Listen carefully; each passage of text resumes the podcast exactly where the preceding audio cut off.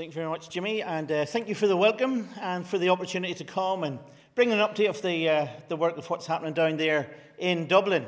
Uh, I was just saying to Dennis before, there must be twenty-five, this is my twenty-fifth year of coming up to Ravenhill, and uh, a lot of uh, younger faces now. Of course, the faces always were young, uh, but uh, so, some maybe not so young looking anymore.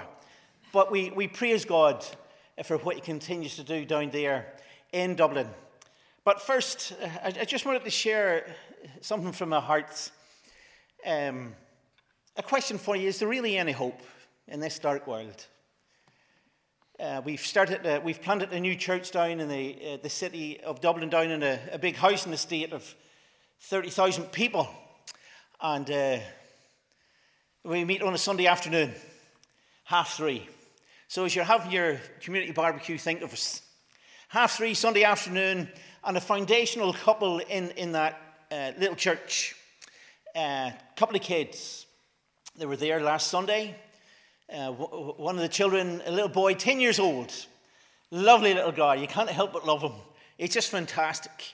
Uh, one of those cheeky little boys, but he's very loving, very kind, but very full of mischief. I've seen a couple there. Just exactly the same. You just can't help but love them. And uh, by evening time, he's just not himself. And uh, he's listless. And he's running a high temperature. And then he starts to hallucinate. And they bring him to the hospital and they admit him. And by Tuesday, I get a phone call. Uh, and it's distressing, distressing news, devastating news. And I don't mind telling you, I, I wept uh, on the phone with, with the dad when he phoned me. Uh, viral infection, they're treating that. But a tumour in the brain, and uh, it doesn't look good. Uh, a lot more tests to be done, uh, and uh, as I say, I just wept. Such a shock, and I was preparing for coming here, and it, it took me to a, a, a place. You know, sometimes just deep down in your hearts, it took me to a place, and I started thinking: is there really any hope in this dark world? When you think of the changes there have been, even in my lifetime, the changes in our society. Uh, or society's attitude to sexuality, homosexuality, same-sex marriage, and and abortion, and or, or, or attitude to to suicide, even, uh, and uh, discussions now on assisted suicide, uh, and the big hot potato in Dublin. I mean, I'm sure it's here in Belfast; it's bound to be everywhere. But gender identity. Gone are the days when there was just male and female, man and woman. Now there are people identifying with over one hundred genders. And then we have so much more. We have a pandemic that hits us. You, you think of society in general, the prevalence of drugs and drug addiction. I could take up our whole time telling you stories Of, of lives destroyed with drugs, and three generations of one family, all drug addicts. And I'm sure if you get a Christian worker from the streets of Belfast, you get exactly the same stories, but from a Belfast context. Prevalence of drugs. Every town and village in the country. If you want them, you can go and buy them, no matter where you are. Prevalence of drugs. Society has changed so much. Is there really any hope in our world today? Uh, and what, whatever happened to the Protestant work ethic? Some people might even ask, what is that? The Protestant work ethic. And what, what happened to honesty and integrity among our public officials, or even in our own relationships? What happened to kindness and patience? And whatever happened to respect for our elders? We've got to a stage in our society, uh, well, I'm sure it's in Belfast as it is in Dublin, where older folk are scared in their own home, don't want to open the door at night time just in case. And it's not just a knock on the door. Think of, of the internet and, and, and people grooming children and people there waiting to sky. Is there really any hope in this dark world today? And as I was preparing to come, the words of Paul in Ephesus came to me. The words of Paul, when in chapter two he tells the Ephesians, remember, therefore, that you who are Gentiles by birth and called the uncircumcised by those who call themselves the circumcision, not done in the body by the hands of men. Remember that at that time you were separate from Christ, You were excluded from citizenship in Israel. You were foreigners to the covenants of the promise. You were without hope and without God in the world.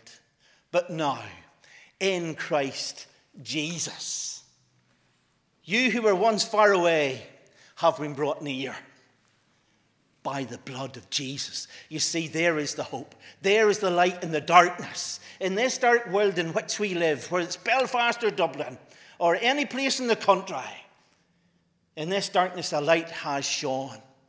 There is hope, and it's in the blood of Jesus.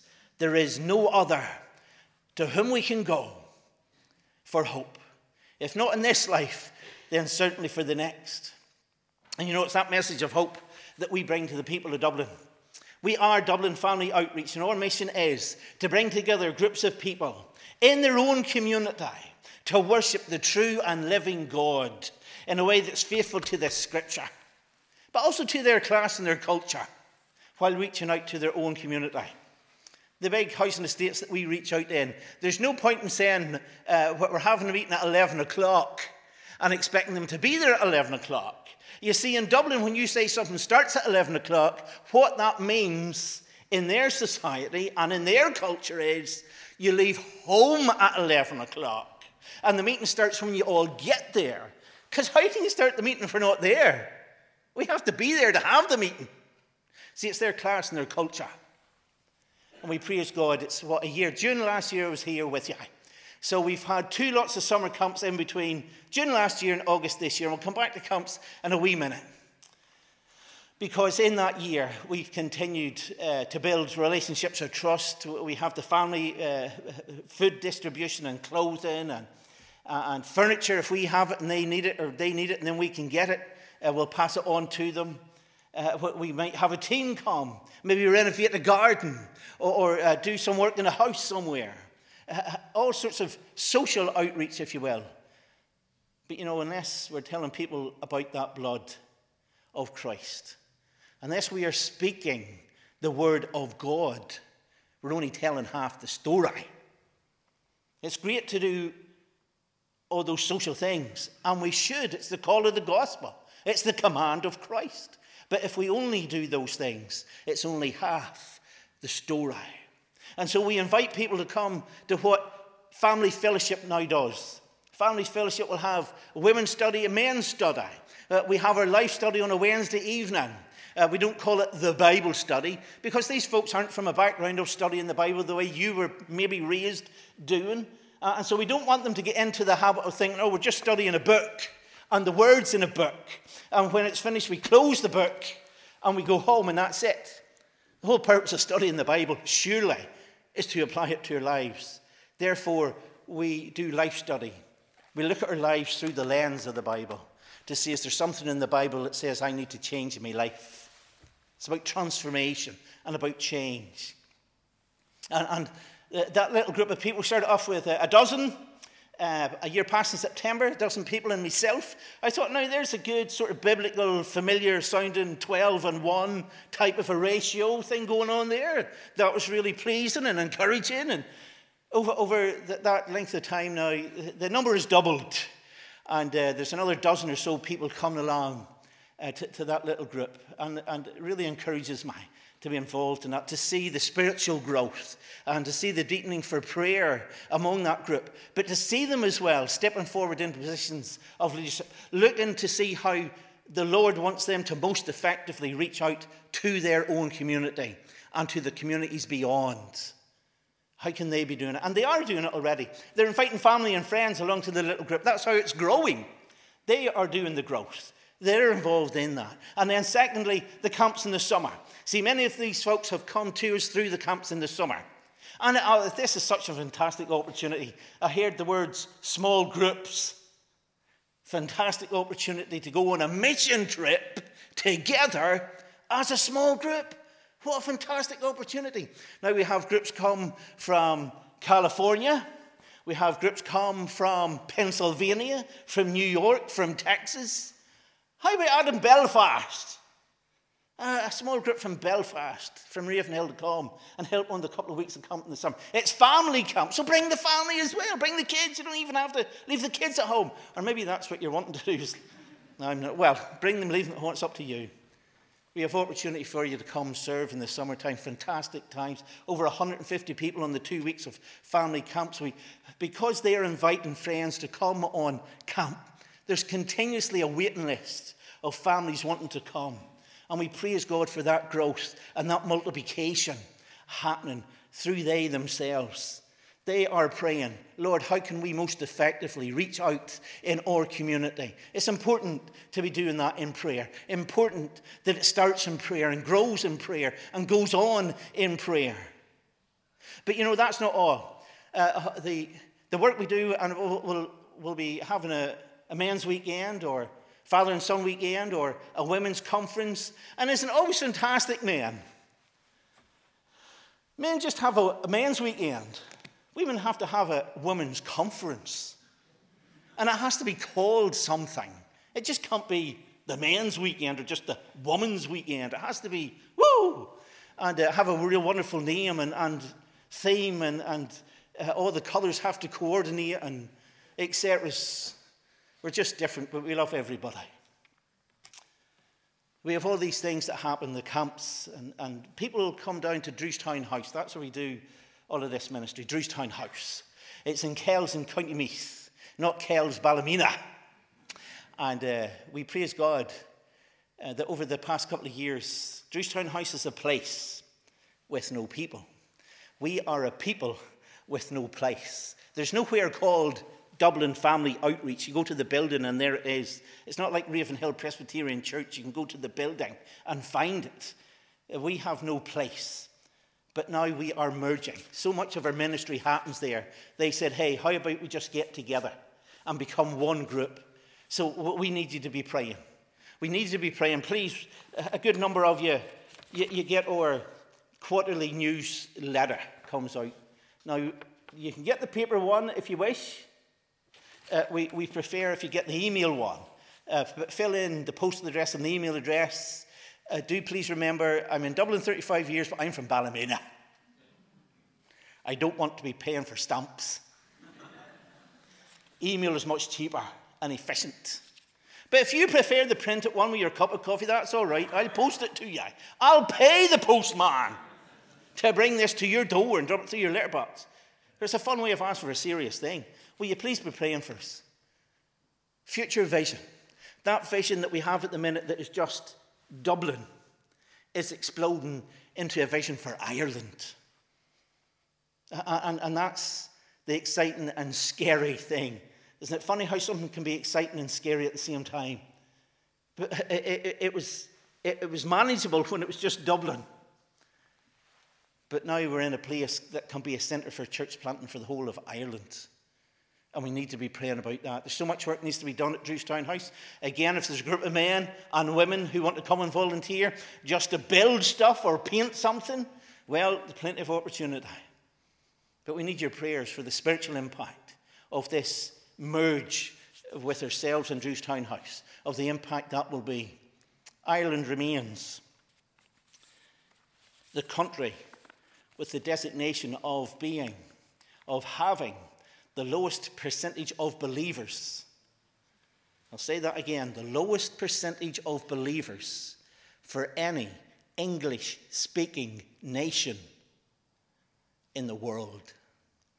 That's on this piece of land, one hundred miles down the road. There isn't church after church. There was three churches we spoke about there, uh, Mount Pottinger and McQuiston, within a mile. And I'm sure many Baptists and Methodists uh, and many others. Dublin's not like that. one point six percent of the population. We now have a higher population of Muslims than we have of believers. Would you please continue to pray for the work of Dublin Family Outreach? Amen.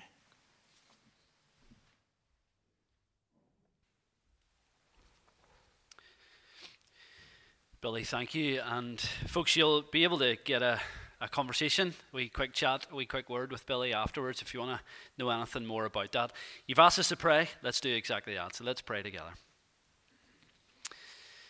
Father, we just thank you. Uh, we thank you even very simply for Billy's passion and love for, for Jesus, which is so evident and so clear, uh, and is so infectious as well, no doubt. We thank you that you, you have called this man to this work, uh, and you no doubt have used him over those many years down in, in the Dublin area to do wonderful things, Father, for your kingdom and for your church. And we just pray that, uh, as Billy has asked us to pray, that, that the future would be, uh, well, would be more of the same, quite simply, Lord. We pray that there would be further inroads into the lives of, of the people that he is working alongside. He, he mentioned all those difficulties, uh, the, the state of our world at the minute. He mentioned the, the difficulties that we see in society. But he also mentioned those real personal uh, things that people are struggling with, the addiction to, to drugs or alcohol or whatever the case might be. And yet he also mentioned the, the gospel, the message about Jesus Christ dying on the cross to rescue us from our sin. And so we pray, Lord, that, that Billy and all his volunteers and the team who are down there, that they would be empowered with this message to go uh, and actually transform the lives of all these people they come across. Father, we know that it, it is your work. It is your Spirit who moves in people's hearts to open blind eyes to the truth of the gospel. And so we pray, Lord, that Billy would have the joy of seeing more and more people come to Christ. It's astonishing when we think of Ireland as being uh, one of the least evangelized English-speaking countries in the world. It's incredible. Lord, what a challenge it is, uh, and what a ground there is there for, for people like Billy and others to, to lay and plant all these seeds. Lord, we pray that you would be going before them in all that they do. We thank you for all these ministries they have, the men's ministry, the women's ministry, uh, working with addi- uh, addicts in the area. We think of the summer camps and everything else that's gone on there. Lord, pour out your blessing upon them, we pray. May Jesus' name be glorified in all these different ministries, uh, and may they have the joy of seeing people's lives transformed. And just finally, we think about that big vision that, that Billy was talking about. That's a big, big thing to start thinking not just about the Dublin area, because that's already big enough uh, in our minds, but, but rather to think even about the entire nation. Lord, may you expand that vision. May you give them the confidence and the courage to follow your will wherever it leads. But we simply pray now that, that you would reveal your will to them, to Billy and the leadership that are involved there. Make it clear the direction they need to go, Father, uh, and give them the courage to follow in Jesus' name. Father, we thank you for this man, the servant that he is, and how you've touched and transformed his life so that he then c- can show off that grace that only you can give to others. Lord, equip him with everything that he needs to lead. And we pray all these things in Jesus' mighty name. Amen. Amen. Folks, why don't you grab a, a Bible there from the seats around you and turn with me to Matthew chapter eighteen. Uh, we're going to spend just a very short time this morning reflecting on this, uh, what is a deeply challenging passage. Uh, and it's yet another familiar parable to us, the parable of the unforgiving servant. So we're going to read from God's word here. Matthew eighteen, we're going to begin at verse twenty-one. Then Peter came to Jesus and asked, Lord, how many times shall I forgive my brother or sister who sins against me? Up to seven times. Jesus answered, I tell you, not seven times, but seventy-seven times. Therefore, the kingdom of heaven is like a king who wanted to settle accounts with his servants. As he began the settlement, a man who owed him ten thousand bags of gold was brought to him. Since he was not able to pay, the master ordered that he and his wife and his children and all that he had be sold to repay the debt. At this, the servant fell on his knees before him. Be patient with me, he begged, and I will pay back everything. The servant's master took pity on him, cancelled the debt, and let him go.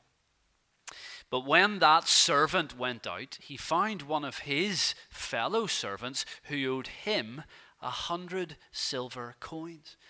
He grabbed him and began to choke him. Pay back what you owe me, he demanded. His fellow servant fell to his knees and begged him, be patient with me, and I will pay it back. But he refused.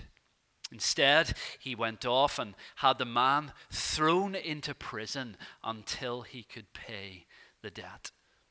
When the other servants saw what had happened, they were outraged and went and told their master everything that had happened. Then the master called the servant in. You wicked servant, he said. I cancelled all that debt of yours because you begged me to. Shouldn't you have had mercy on your fellow servant, just as I had on you? In anger, his master handed him over to the jailers to be tortured until he should pay back all he owed. This is how my heavenly Father will treat each of you unless you forgive your brother or sister from your heart. Amen. We thank God for his word. Folks, we're going to look at this very briefly this morning here, and I want to just show three really important things we can learn from, from what is a brilliant, what is a very familiar, but also a really deeply challenging parable. We, we saw this earlier with the children. this, this passage begins with Peter coming to Jesus, and essentially he's asking him, how often, how many times should I forgive someone who has wronged me? And folks, let's face it, you know, this is something that we've all wrestled with at one point or another. We all, I'm sure, have some kind of understanding of this sort of question. Maybe we've been let down by a friend, a supposed friend, repeatedly, again and again. Or maybe we have that relative who always seems to demand so much of us and yet doesn't really seem to have the time of day for, for us. Or maybe you've had experiences in work, you know, that, that manager who was always demanding far too much from you and rarely giving you anything in return, maybe even a, a small word of encouragement. No. Folks, whatever the case, how many times do we have to put up with this? Or at what point is the error so severe that our forgiveness just kind of dries up a little bit? We saw with the kids earlier, and, and in that version of the N I V it says seventy-seven times, but in the updated it says seventy times seven, which is four hundred ninety. You know, the point is clear here. We're to forgive a lot. We're to forgive a lot.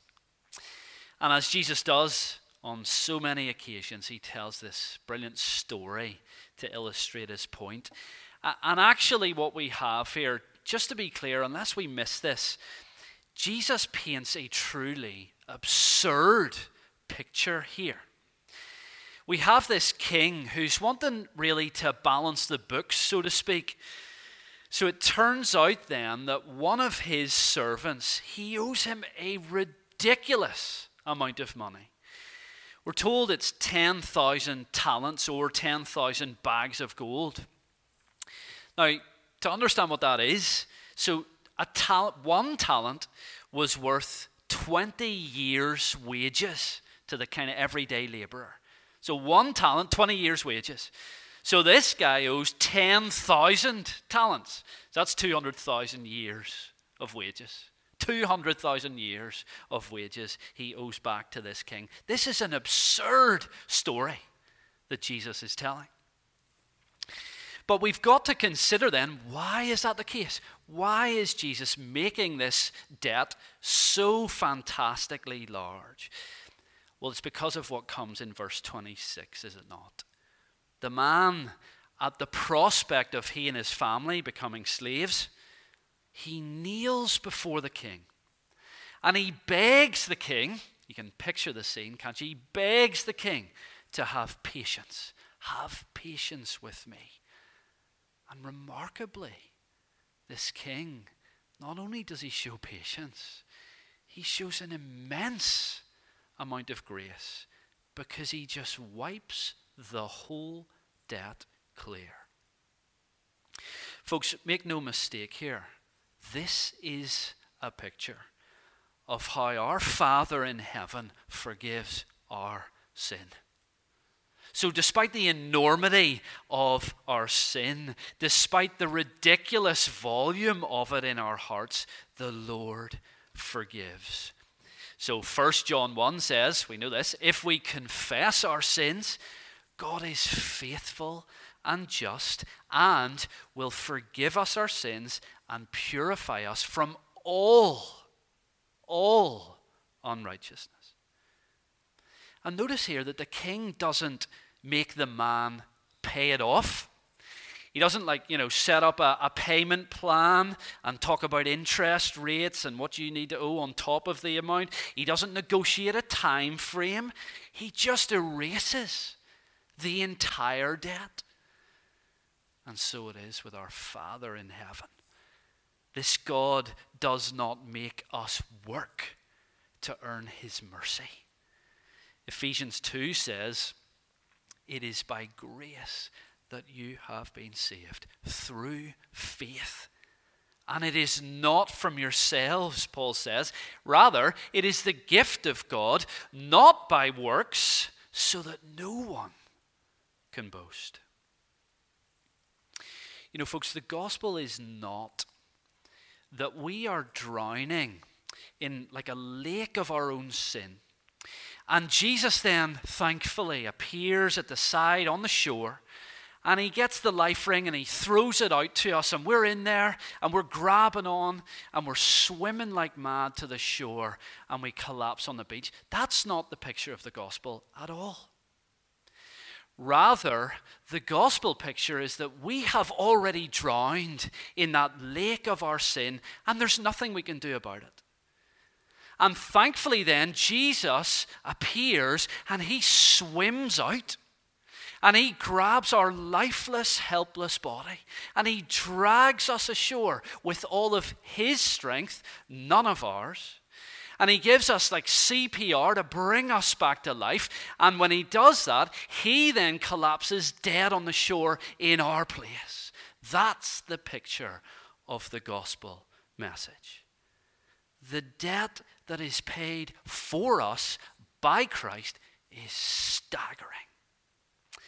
The enormity of our sin, folks, it cannot be calculated.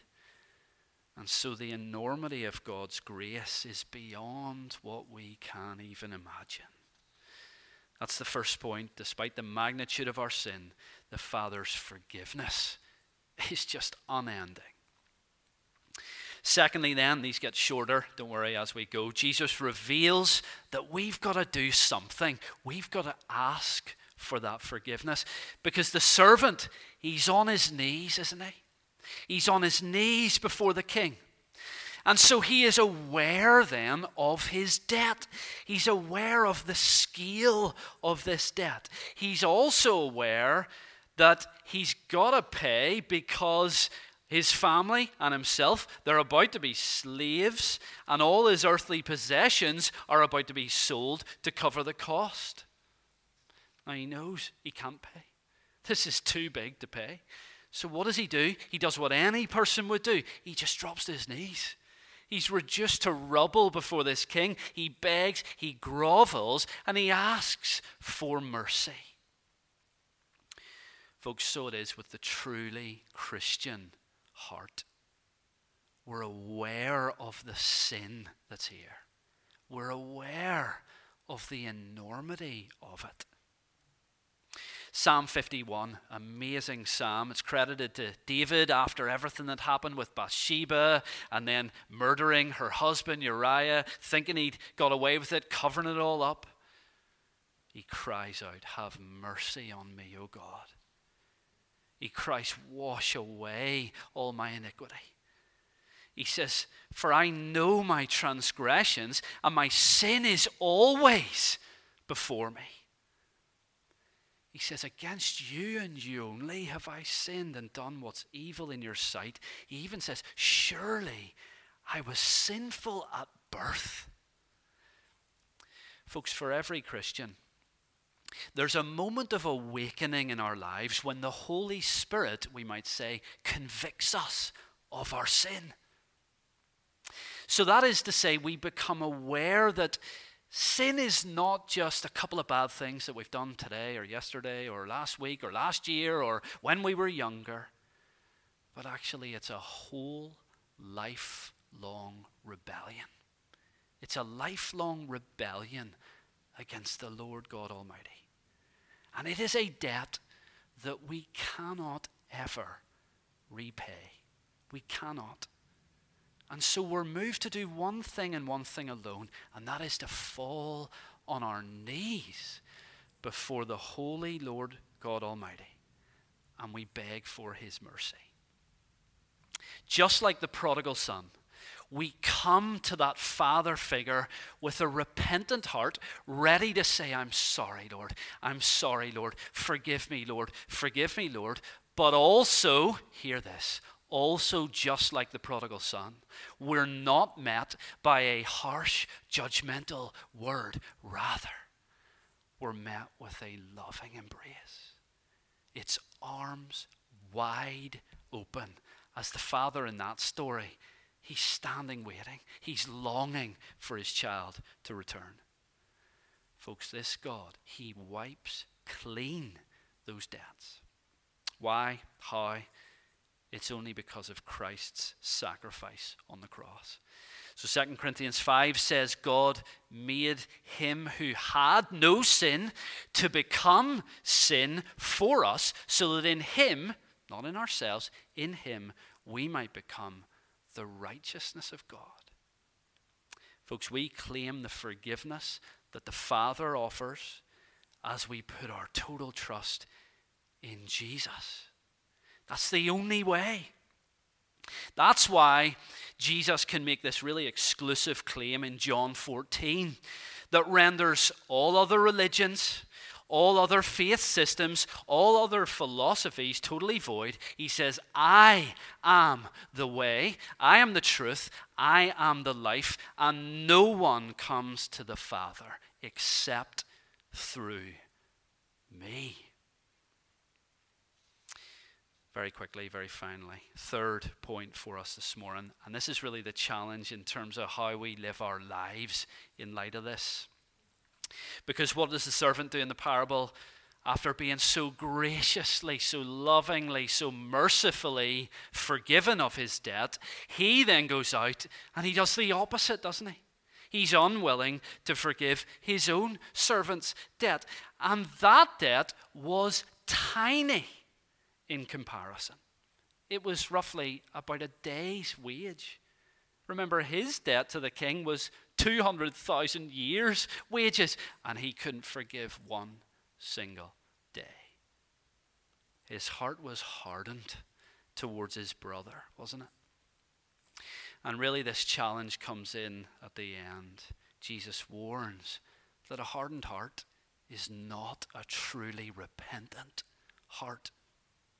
The life of a true believer, someone who loves the Lord, who sees Jesus as Savior and Lord, ought to be marked then with an outpouring of this love, this mercy, this grace that comes down from above to us and then out towards others. Folks, our hearts are forever changed. We're transformed by this gospel truth about Jesus, what he has done for us, the mercy that God has shown us. And so we are then freed to forgive others of much smaller debts than ours because God has cleared our huge debt. We're free to love others, to show mercy to others, even when it seems impossible, even when they maybe don't deserve it. We do it because, well, First John four says, we love because God first loved us. Let's pray.